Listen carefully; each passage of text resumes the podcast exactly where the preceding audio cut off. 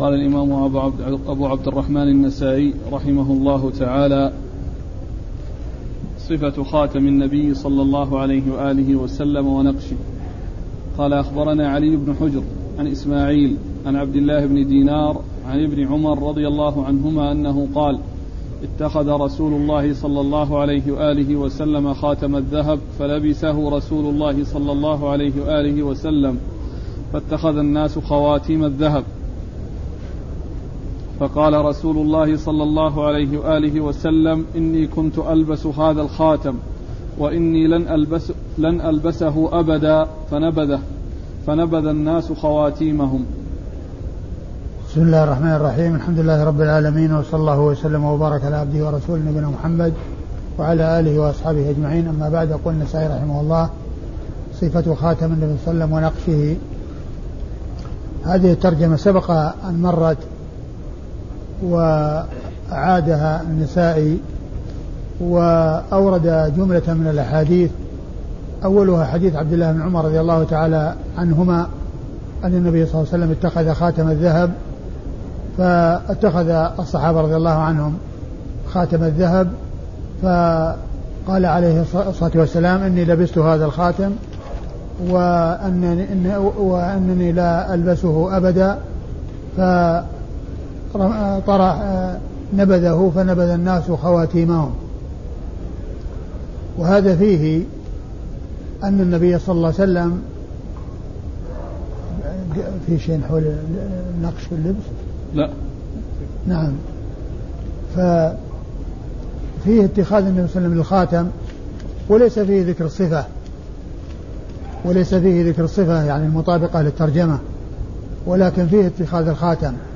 وأنه من الذهب وأن الناس تبعوه في ذلك وأنه أخبر بأنه لا يلبسه وهذا عند تحريمه وأنه حرم على الرجال. وأما النساء فبقي فهو حلال لهن كما جاء عن النبي صلى الله عليه وسلم أنه أخذ ذهبا وحريرا وقال هذان حرام على ذكور أمتي حل لإناثها. نعم. قال أخبرنا علي بن حجر. علي بن حجر بن إياس المروزي السعدي ثقة أخرج له البخاري ومسلم والترمذي والنسائي. عن إسماعيل وهو بن جعفر وهو ثقة أخرج له أصحاب الكتب الستة. عبد الله بن دينار. عن عبد الله بن دينار وهو ثقة أخرج له أصحاب الكتب الستة. ابن عمر. عن عبد الله بن عمر بن الخطاب رضي الله تعالى عنهما وهو صحابي جليل آه هو أحد العبادلة الأربعة من الصحابة وهو أحد السبعة المعروفين. بكثرة الحديث عن النبي صلى الله عليه وسلم. قال أخبرنا إسحاق بن إبراهيم قال أخبرنا محمد بن بشر قال حدثنا عبيد الله عن نافع عن ابن عمر رضي الله عنهما أنه قال كان نقش خاتم رسول الله صلى الله عليه وآله وسلم محمد رسول الله. ثم ورد النسائي حديث ابن عمر رضي الله تعالى عنهما وفيه أن نقش خاتمه صلى الله عليه وسلم محمد رسول الله. الذي نقش على خاتمه وكتب عليه هذه الكلمات الثلاث محمد رسول الله صلى الله عليه وسلم. فهذا بيان صفة نقشه خاتمه صلى الله عليه وسلم وأنه على وأنه بهذه الكلمات التي مشت... التي هي مشتملة على اسمه وعلى وصفه صلى الله عليه وسلم وهو الرسالة. قال أخبرنا إسحاق بن إبراهيم أخبرنا إسحاق بن إبراهيم بن مخلد بن راهوية الحنظلي المروزي ثقة أخرجه أصحاب الكتب الستة إلا من ماجه. عن محمد بن بشر. عن محمد بن بشر العبدي وهو ثقة أخرج له أصحاب الكتب الستة. عن عبيد الله. عن عبيد الله بن عمر بن حفص بن عاصم بن عمر العمري المصغر ثقة أخرج له أصحاب الكتب الستة. عن نافع. عن نافع مولى بن عمر وهو ثقة أخرج له أصحاب الكتب الستة. عن عبد الله بن عمر وقد مر ذكره. ألا ترون أنه الأكمل في اتباع السنة أو من أراد أن يقتدي, بالنبي صلى الله عليه وسلم أن ينقش على خاتمه؟ والله يعني أصل اللبس يعني الأمر فيه واسع. و والنقش يعني فله ذلك وإن لم ينقش وإن لم ينقش فليس له ذلك. ومن المعلوم أن النقش عندما يكون الرسول نقش اسمه والإنسان عندما ينقش ينقش اسمه. لا ينقش أشياء أخرى يعني غير اسمه لأن النبي صلى الله عليه وسلم نقش اسمه صلى الله عليه وسلم. فغيره ينقش اسمه إذا أراد أن ينقش. وقد عرفنا فيما مضى أن أن بعض أهل العلم وهو الحافظ بن حجر قال ترك استعماله أولى لأن النبي صلى الله عليه وسلم ما استعمله إلا عندما قيل له إن الروم لا يقبلون الكتاب إلا مختوما. وسبق أن مر في حاشية السندي أو السيوطي أنه قال الأصل تركه. نعم. قال أخبرنا العباس بن عبد العظيم قال حدثنا عثمان بن عمر قال أخبرنا يونس عن الزهري عن أنس رضي الله عنه أن النبي صلى الله عليه وآله وسلم اتخذ خاتما من ورق وفصه حبشي ونقشه محمد رسول الله.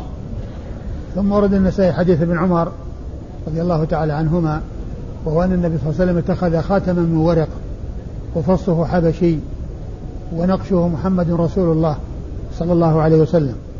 والحديث سبق أن مر وأنه قد جاء في بعض الروايات ونقشه منه وفصه منه فصه منه وهنا قال حبشي.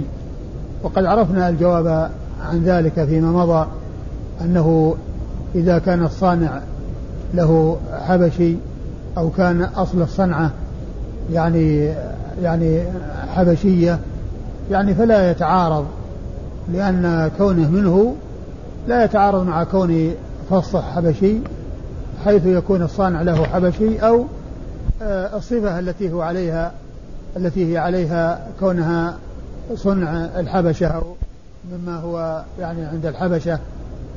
وأنه يعني آه، وأن هذا مما قيل في التوفيق بينه وبين ما جاء في بعض الأحاديث المتقدمة أن فصه منه. نعم.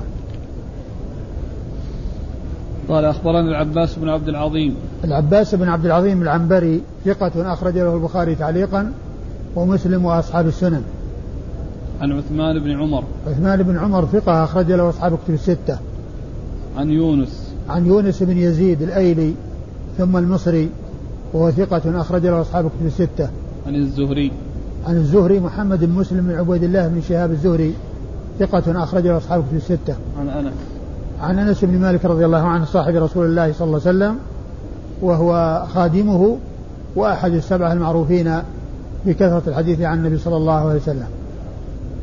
قال أخبرنا حميد بن مسعدة عن بشر وهو ابن المفضل قال حدثنا شعبة عن قتادة عن أنس رضي الله عنه أنه قال أراد رسول الله صلى الله عليه وآله وسلم أن يكتب إلى الروم فقالوا إنهم لا يقرؤون كتابا إلا مختوما فاتخذ خاتما من فضة كأني أنظر إلى بياضه في يده ونقش فيه محمد رسول الله.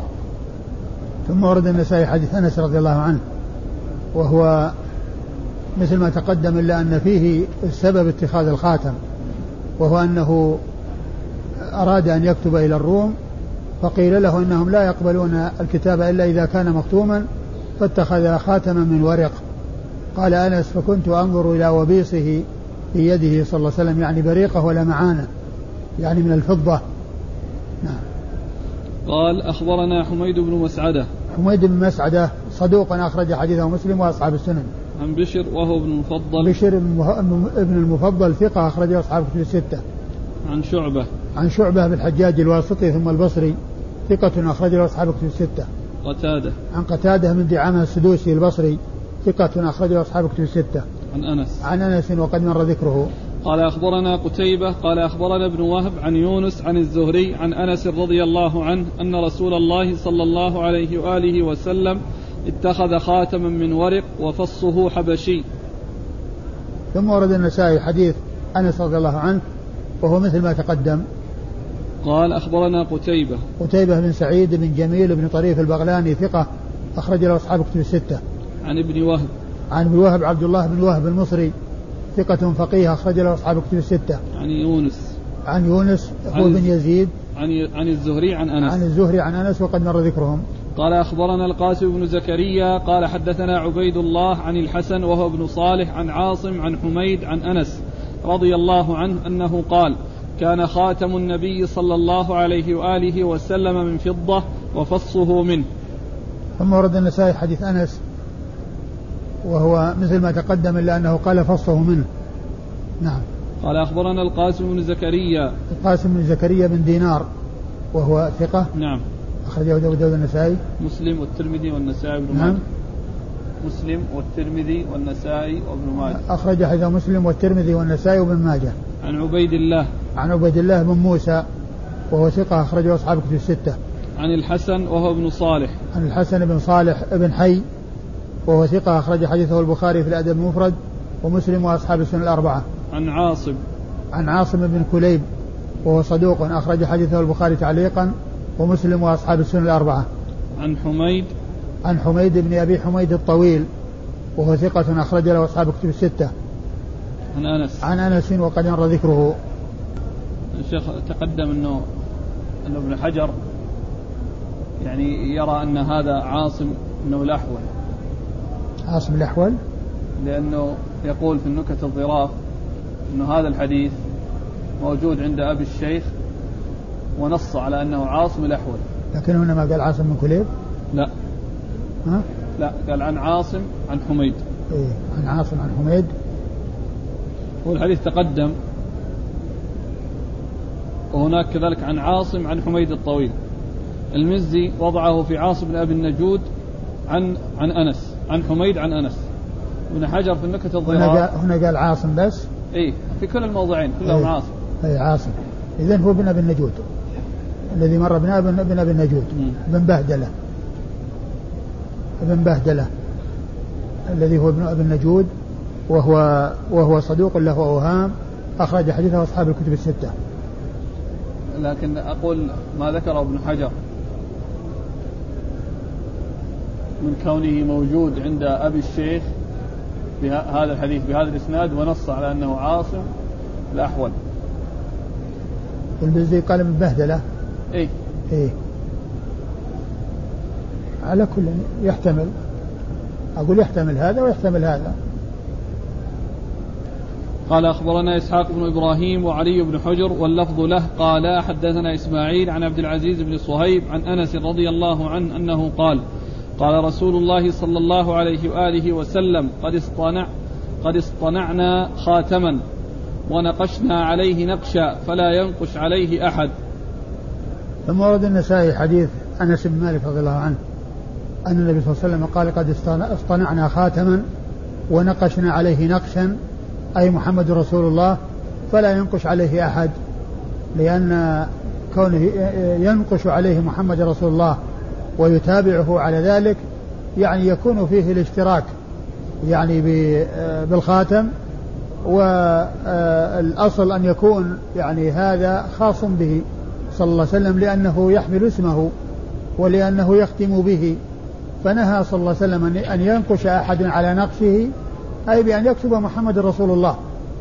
أما كونه ينقش يعني اسمه أو ينقش يعني آه شيء غير هذا الذي آه نهى عنه الرسول صلى الله عليه وسلم فهذا لم ينهى عنه. قال أخبرنا إسحاق بن إبراهيم وعلي بن حجر. إسحاق بن إبراهيم مر ذكره علي بن حجر أيضا مر ذكره. ما مر ذكره اليوم؟ بلى. أي نعم. عن إسماعيل عن عبد العزيز بن إسماعيل هذا هو بن علية إسماعيل هذا هو بن علية وهو ثقة أخرجه أصحاب الكتب الستة. عن عبد العزيز. عن عبد العزيز بن صهيب وهو ثقة أخرجه أصحاب الكتب الستة. عن أنس وقد مر ذكره. قال رحمه الله تعالى موضع الخاتم. قال أخبرنا عمران بن موسى قال حدثنا عبد الوارث عن عبد العزيز عن أنس رضي الله عنه أن النبي صلى الله عليه وآله وسلم اصطنع خاتما فقال إنا قد اتخذنا خاتما ونقشنا عليه نقشا فلا ينقش عليه أحد وإني لأرى بريقه في خنصر رسول الله صلى الله عليه وآله وسلم. ثم ورد النسائي هذه الثانية وهي موضع الخاتم. يعني موضعه موضعه من اليدين هل يكون في اليمنى أو في اليسرى وموضعه بأي أصبع يكون من أصابع اليدين. هذا هو المقصود بالترجمة. موضعه من من اليدين وبالنسبة لليد من أي في أي أصابع اليدين. أورد النسائي حديث أنس بن مالك رضي الله عنه أن النبي صلى الله عليه وسلم اصطنع خاتما من فضة وقال لا ينقش أحد على نقشه قال فكأني أنظر إلى وبيصه في يدي في في يده صلى الله عليه وسلم في خنصره. يعني في الأصبع الخنصر. وهنا تحديد أنه في الخنصر. لكن هل هو في اليمنى أو في اليسرى؟ جاء في بعض الأحاديث أنه يكون باليمنى وجاء في بعضها أنه يكون في اليسرى. نعم. قال أخبرنا عمران بن والأصل في ذلك واسع. إن اتخذه في اليمنى فلا بأس وإن اتخذه في اليسرى فلا بأس. وبالنسبة للرسول صلى الله عليه وسلم يعني آه الذي يجمع بين الروايات بأنه كان يفعل هذا أحيانا وهذا أحيانا. يعني كونه يفعل في اليمنى أحيانا وفي اليسرى أحيانا. نعم. قال أخبرنا عمران بن موسى. أخبرنا عمران بن موسى وهو صدوق أخرجه الترمذي والنسائي وابن ماجه. وهو صدوق أخرج حديث الترمذي والنسائي وابن ماجه. عن عبد الوارث. عن عبد الوارث بن سعيد العنبري ثقة أخرج له أصحاب كتب الستة.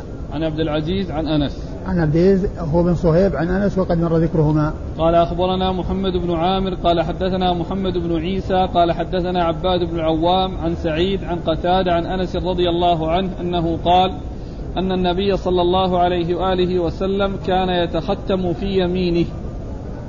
حديث ابن عباس؟ حديث أنس. حديث أنس. ثم ورد النسائي حديث أنس رضي الله عنه أن النبي صلى الله عليه وسلم كان يتختم بيمينه يعني بيده اليمنى يعني يكون الخاتم بيده اليمنى. وهذا من الأدلة الدالة على أنه يكون باليمنى. نعم. قال أخبرنا محمد بن عامر. محمد بن عامر ثقة أخرج حديثه النسائي وحده. عن محمد بن عيسى. عن محمد بن عيسى هو ابن الطباع وهو ثقة أخرج له. البخاري تعليقا وأبو داود والترمذي في الشمائل. البخاري تعليقا وأبو داود والترمذي في الشمائل والنسائي وابن ماجه. عن عباد بن العوام. عن عباد بن العوام وهو ثقة أخرج له أصحاب الكتب الستة. عن سعيد. عن سعيد بن أبي عروبة وهو ثقة أخرج له أصحاب الكتب الستة. عن قتادة عن أنس. عن قتادة بن دعامة السدوسي البصري ثقة أخرج له أصحاب الكتب الستة عن أنس وقد مر ذكره. قال أخبرنا الحسين الحسين بن عيسى البسطامي البسطامي. قال حدثنا سلم بن قتيبة عن شعبة عن قتادة عن أنس رضي الله عنه أنه قال كأني أنظر إلى بياض خاتم النبي صلى الله عليه وآله وسلم في إصبعه اليسرى.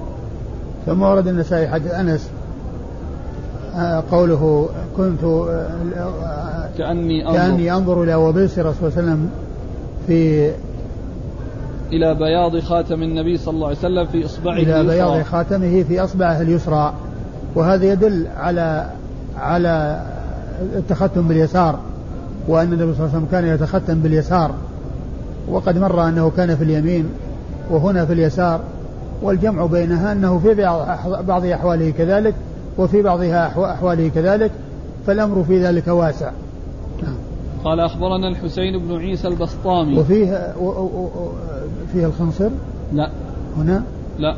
إيه، هنا ما في ذكر الخنصر لكن الخنصر مر يعني في في الرواية السابقة. وستأتي نعم. قال أخبرنا الحسين بن عيسى البسطامي.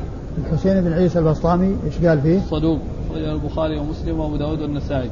صدوق أخرج حديثه البخاري ومسلم وأبو داود والنسائي. عن سلم بن قتيبة. عن سلم بن قتيبة الشعيري وهو صدوق أخرج حديثه البخاري وأصحاب السنة الأربعة. عن شعبة عن قتادة عن أنس.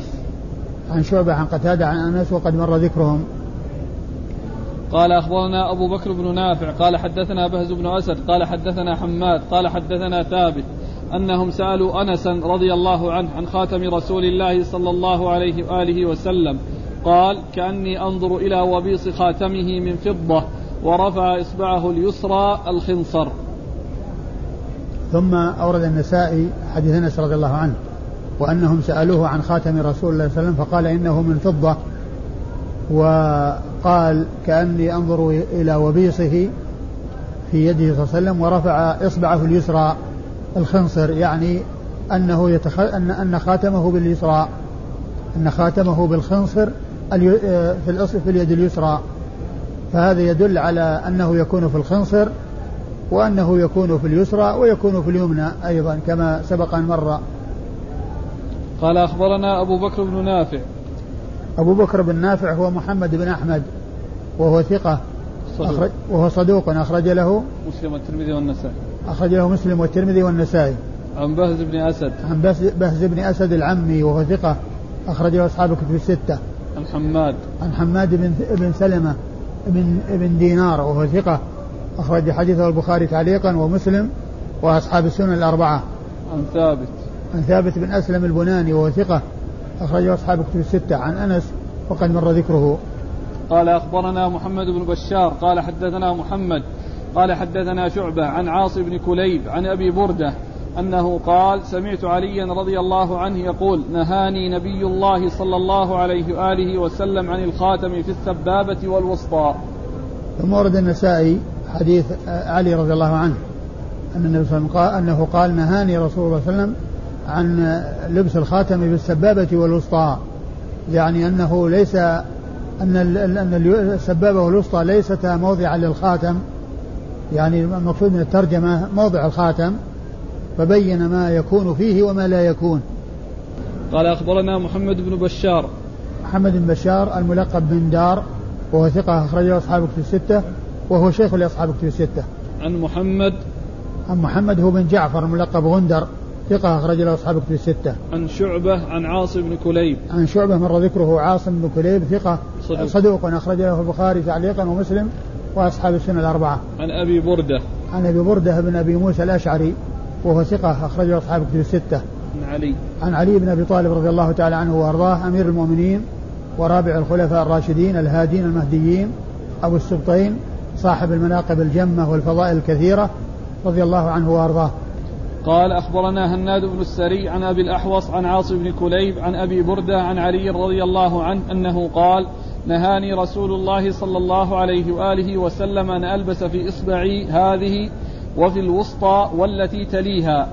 ثم ورد النسائي حديث علي رضي الله عنه أنه قال نهاني رسول الله أصبع أن ألبس إصبعي الخاتم في إصبعي هذه وأشار إلى والوسطى والتي تليها. والمراد بالإصبع يعني الأظهر فيها أنها السبابة لأنها ذكر ثلاث أصابع هنا في الحديث. قال هذه والوسطى والتي تليها فيكون المقصود بذلك السبابة والوسطى والتي تليها التي هي البنصر. نعم. قال أخبرنا هناد بن السري. هناد بن السري أبو الثري ثقة أخرج حديث البخاري في خلق أفعال العباد ومسلم وأصحاب السنن. عن أبي الأحوص عن أبي الأحوص سلام بن سليم الحنفي وهو ثقة أخرج له أصحاب كتب الستة. عن عاصم بن كليب عن أبي بردة عن علي. وقد مر ذكر الثلاثة. ما ذكره المحشي السندي قال يكره للرجل التختم في الوسطى وتاليتيها كراهة التنزيه ويجوز للمرأة في كل الأصابع ما رأيك؟ المرأة ما جاء في حقها شيء وإنما الكلام بالرجال لأن الأحاديث التي وردت كلها في الرجال. وأما المرأة تتجمل بالعلي في أصابعها يعني ما ما نعلم فيها شيء يدل على المنع. وأما بالنسبة للرجال فالإبهام ما نعلم فيها شيء. وأما الخنصر فقد ورد ما يدل على استعمالها. وأما الوسطى والسبابة والبنصر الوسطى والسبابة جاء فيها حديث روايات عديدة وبالنسبة للبنصر جاءت فيها هذه الرواية. يعني كأنه يقصد أن هذه من باب يعني ال ال الآداب أو, أو كذا. يعني لكن الأصل هو التحريم. قال رحمه الله تعالى موضع الفصل قال أخبرنا محمد بن عبد الله بن يزيد. قال حدثنا سفيان عن أيوب بن موسى عن نافع عن ابن عمر رضي الله عنهما أنه قال كان النبي صلى الله عليه وآله وسلم يتختم بخاتم من ذهب ثم طرحه ولبس خاتما من ورق ونقش عليه محمد رسول الله. ثم قال لا ينبغي لأحد أن ينقش على نقش خاتمي هذا وجعل فصه في بطن كفه. ثم ورد النسائي هذه الترجمة وهي, وهي موضع الفص وهي أنه يكون في باطن الكف يعني يكون من الداخل يعني بحيث إذا إذا قبضت وإذا هو في داخلها ولا يكون في ظاهرها. هذا المقصود من الترجمة يعني أن موضعه يعني من اليد عندما يوضع في الإصبع هل يكون ظاهرا أو داخلا باطنا يعني أنه يكون باطنا يعني في باطن الكف. قال أخبرنا محمد بن عبد الله بن يزيد. محمد بن عبد الله بن يزيد محمد بن عبد الله بن يزيد. أي. المقري وهو ثقة أخرج حديثه النسائي وابن ماجه. عن سفيان. عن سفيان بن عيينة المكي ثقة أخرجه أصحاب كتب الستة. عن أيوب بن موسى. عن أيوب بن موسى ثقة أخرجه أصحاب كتب الستة. عن نافع عن ابن عمر. عن نافع عن ابن عمر وقد مر ذكرهما. هذا يا شيخ وجعل فصه في بطن كفه يعني في جميع الحالات؟ هو الظاهر. فهذا يدل على أنه مو هو للزينة كما يفعله بعض. يأخذون يعني فص ملون ويلمع. وهو ما يصلح وهو ما يصلح التزين به. وما يصلح أن الإنسان يتخذه زينه يعني ليتزين به. ولهذا يعني ذكروا في بعض ال ال كما سيأتي بالنسبة للحديث الذي فيه آه أنه اتخذ خاتم ورق ثم طرحه وطرح الناس خواتيمهم. فمما قالوا أنه كان اتخذه اولا للزينة ثم تركه وترك وترك الناس ثم بعد ذلك اتخذه ليختم به واستمر عليه. وطبعا الرسول صلى الله عليه وسلم ما اتخذه إلا ليختم به. ونقشه محمد رسول الله الذي يعني يختم به. فكان يجعله في داخل كفه. فهو كما كان اتخذه للزينة. وإنما كان اتخذه ليختم به وجعل آه، نقشه في داخل كفه.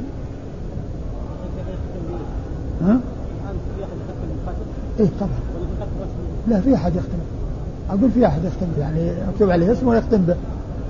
لا سيما اللي اللي ما يبصرون ويتخذون خاتم يعني يختمون بهذا الختم الشيخ عبد العزيز بن باز. كل يعني وكثير من الناس حتى بعض المبصرين. يفعل هذا. حتى بعض المبصرين يفعل هذا. الأخ يقول يعني هنا فيه أنه كان يجعل في بطن كفه. وأنس رضي الله عنه يقول كأني أنظر إلى وبيصه. ما ما في تنافي لأن الوبيص ظهره يعني لأن كله أبيض يعني يبرق. فهو يعني كونه يعني إن كانت اليد مكشوفة فطبعا يبي يشوف اللي في داخلها واللي في ظاهرها وطبعا هو أبيض يلمع. يعني كونه يعني ينظر إلى وبيصة ما يتنافى مع كونه في داخل الكف. إن كانت الكف مفتوحة طبعا يبي يشوفه من الداخل والظاهر وهو يبرق وإن كانت أنها يعني مقبوضة فطبعا يبي يشوف ظهرها وظهره يلمع. يعني ما في تنافي. منه الحديث جاء فصله منه قيل. نعم قيل ان أنه يعني يمكن صنعته حبشية أو أن الصانع له حبشي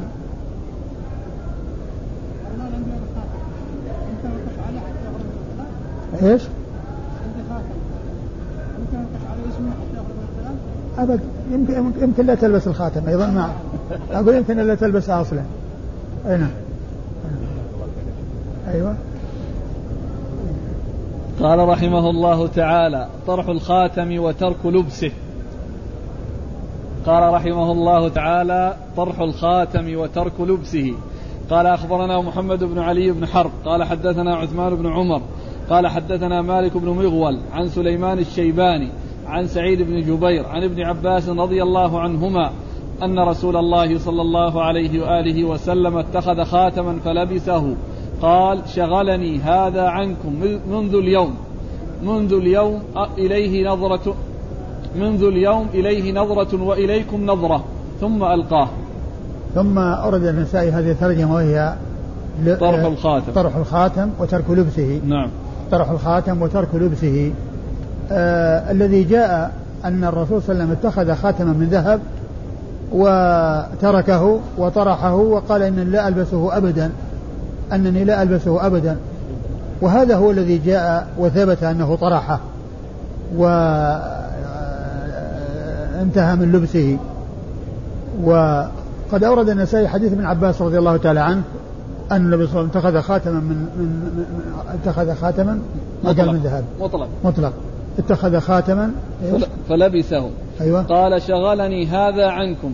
قال شغلني هذا عنكم. منذ اليوم إليه نظرة وإليكم نظرة ثم ألقاه. يعني يقصد بهذا أنه كان يتكرر النظر إليه. يتكرر النظر إليه.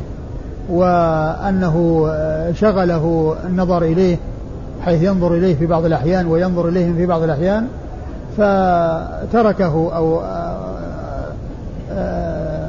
ألقاه يعني ولم يلبسه. وهذا يمكن أن يكون خاتم الذهب الذي كان اتخذه أولا ثم طرحه وقال إنه لا يلبسه أبدا وطبعا وهو حرام على الرجال. و أما كونه إليهم نظرة وإليهم نظرة فالمقصود به تكرر النظر إليه. تكرر النظر إليه. ولعل ذلك لكونه يعني شيء جديد أو شيء غريب فكان ينظر إليه صلى الله عليه وسلم وينظر إليهم ثم بعد ذلك ألقاه وصار نظره إليهم صلى الله عليه وسلم. نعم. قال أخبرنا محمد بن علي بن حرب. محمد بن علي بن حرب ثقة. أخرج حديث النسائي وحده عن عثمان بن عمر عن مالك بن مغول عثمان بن عمر مر ذكره مالك بن مغول ثقة أخرجه أصحاب كتب الستة. عن سليمان الشيباني. عن سليمان الشيباني هو سليمان بن أبي سليمان أبو إسحاق الشيباني ثقة أخرجه أصحاب كتب الستة. عن سعيد بن جبير. عن سعيد بن جبير وهو ثقة أخرجه أصحاب كتب الستة. عن ابن عباس عبد الله بن عباس بن عبد المطلب بن عم النبي صلى الله عليه وسلم وأحد العبادلة الأربعة من أصحابه الكرام وأحد السبعة المعروفين بكثرة الحديث عن النبي صلى الله عليه وسلم. قال أخبرنا قتيبة قال حدثنا الليث عن نافع عن ابن عمر رضي الله عنهما أن رسول الله صلى الله عليه وآله وسلم اصطنع خاتما من ذهب وكان يلبسه فجعل فصه في باطن كفه فصنع الناس ثم إنه جلس على المنبر فنزعه وقال إني كنت ألبس هذا الخاتم وأجعل فصه من داخل فرمى به ثم قال والله لا ألبسه أبدا فنبذ الناس خواتيمهم. ثم ورد النسائي حديث ابن عباس. ابن عباس؟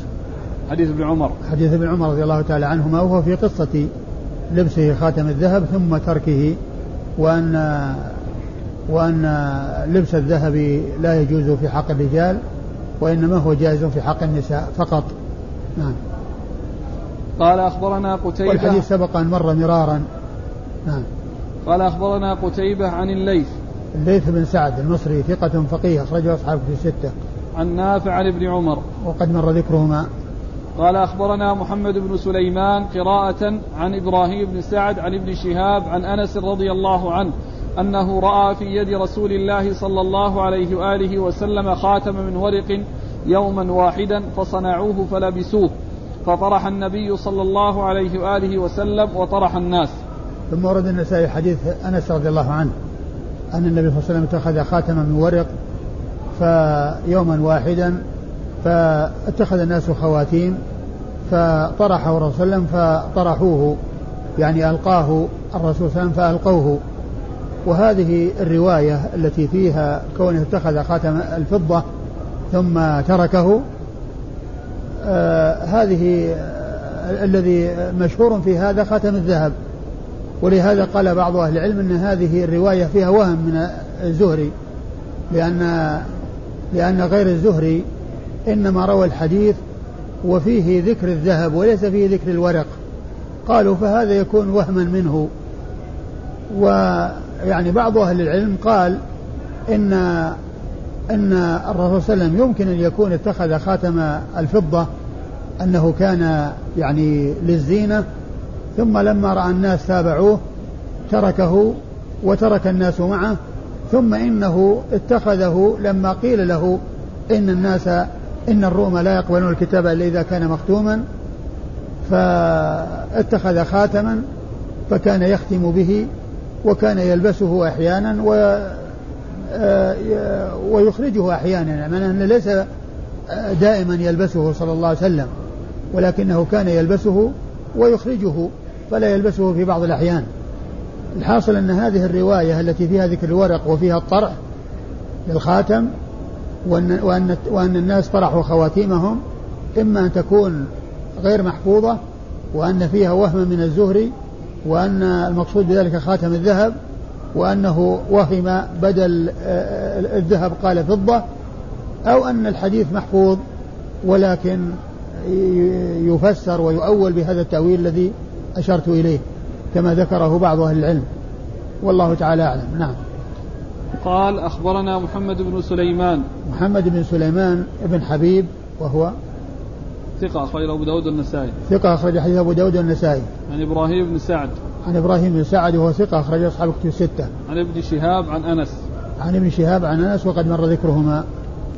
قال أخبرنا قتيبة قال حدثنا أبو عوانة عن أبي بشر عن نافع عن ابن عمر رضي الله عنهما أن رسول الله صلى الله عليه وآله وسلم اتخذ خاتما من ذهب وكان جعل فصه في باطن كفه فاتخذ الناس خواتيم من ذهب فطرحه رسول الله صلى الله عليه وآله وسلم فطرح الناس خواتيمهم واتخذ خاتما من فضة فكان يختم به ولا يلبسه. ثم ورد النسائي حديث أنس. بن عمر. ثم ورد النسائي حديث ابن عمر. أن النبي صلى الله عليه وسلم اتخذ خاتما من ذهب ثم تركه ثم اتخذ خاتما من فضة وكان يختم به ولا يلبسه. والحديث سبق أن مر وكلمة لا يلبسه إن أريد بها أنه لا يلبسه أبدا فهذا غير صحيح لأنه كان يلبسه. وحديث أنس وحديث كذلك غيره يعني تثبت أنه كان يلبسه صلى الله عليه وسلم. وإن أريد به أنه كان لا يلبسه في بعض الأحيان فهذا صحيح. نعم. قال أخبرنا قتيبة عن أبي عوانة. أبو عوانة هو الوضاح الوضاح بن عبد الله اليشكري ثقة أخرجه أصحاب في الستة. عن أبي بشر. عن أبي بشر وهو جعفر بن إياس المشهور بن أبي وحفية وهو ثقة أخرجه أصحاب في الستة. عن نافع عن ابن عمر. عن نافع عن ابن عمر وقد مر ذكرهما. قال أخبرنا إسحاق بن إبراهيم قال أخبرنا محمد بن بشر عن عبيد الله عن نافع عن ابن عمر رضي الله عنهما أنه قال اتخذ رسول الله صلى الله عليه وآله وسلم خاتما من ذهب وجعل فصه مما يلي بطن كفه فاتخذ الناس الخواتيم فألقاه رسول الله صلى الله عليه وآله وسلم فقال لا ألبسه أبدا. ثم اتخذ رسول الله صلى الله عليه وآله وسلم خاتما من ورق فأدخله في يده ثم كان في يد أبي بكر ثم كان في يد عمر ثم كان في يد عثمان رضي الله عنهم حتى هلك في بئر أريث.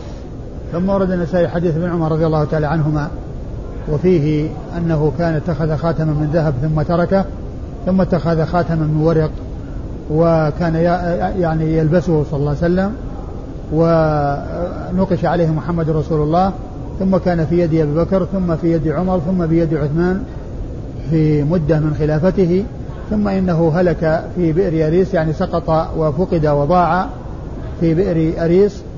والحديث سبق أن مر. نعم. يقال إنها في في قبة. قال أخبرنا إسحاق بن إبراهيم عن محمد بن بشر عن عبيد الله عن نافع عن ابن عمر. وقد مر ذكرهم جميعا. قال رحمه الله تعالى ذكر ما يستحب من لبس الثياب وما يكره منها. والله تعالى أعلم وصلى الله وسلم وبارك على عبده ورسوله نبينا محمد وعلى آله وأصحابه أجمعين.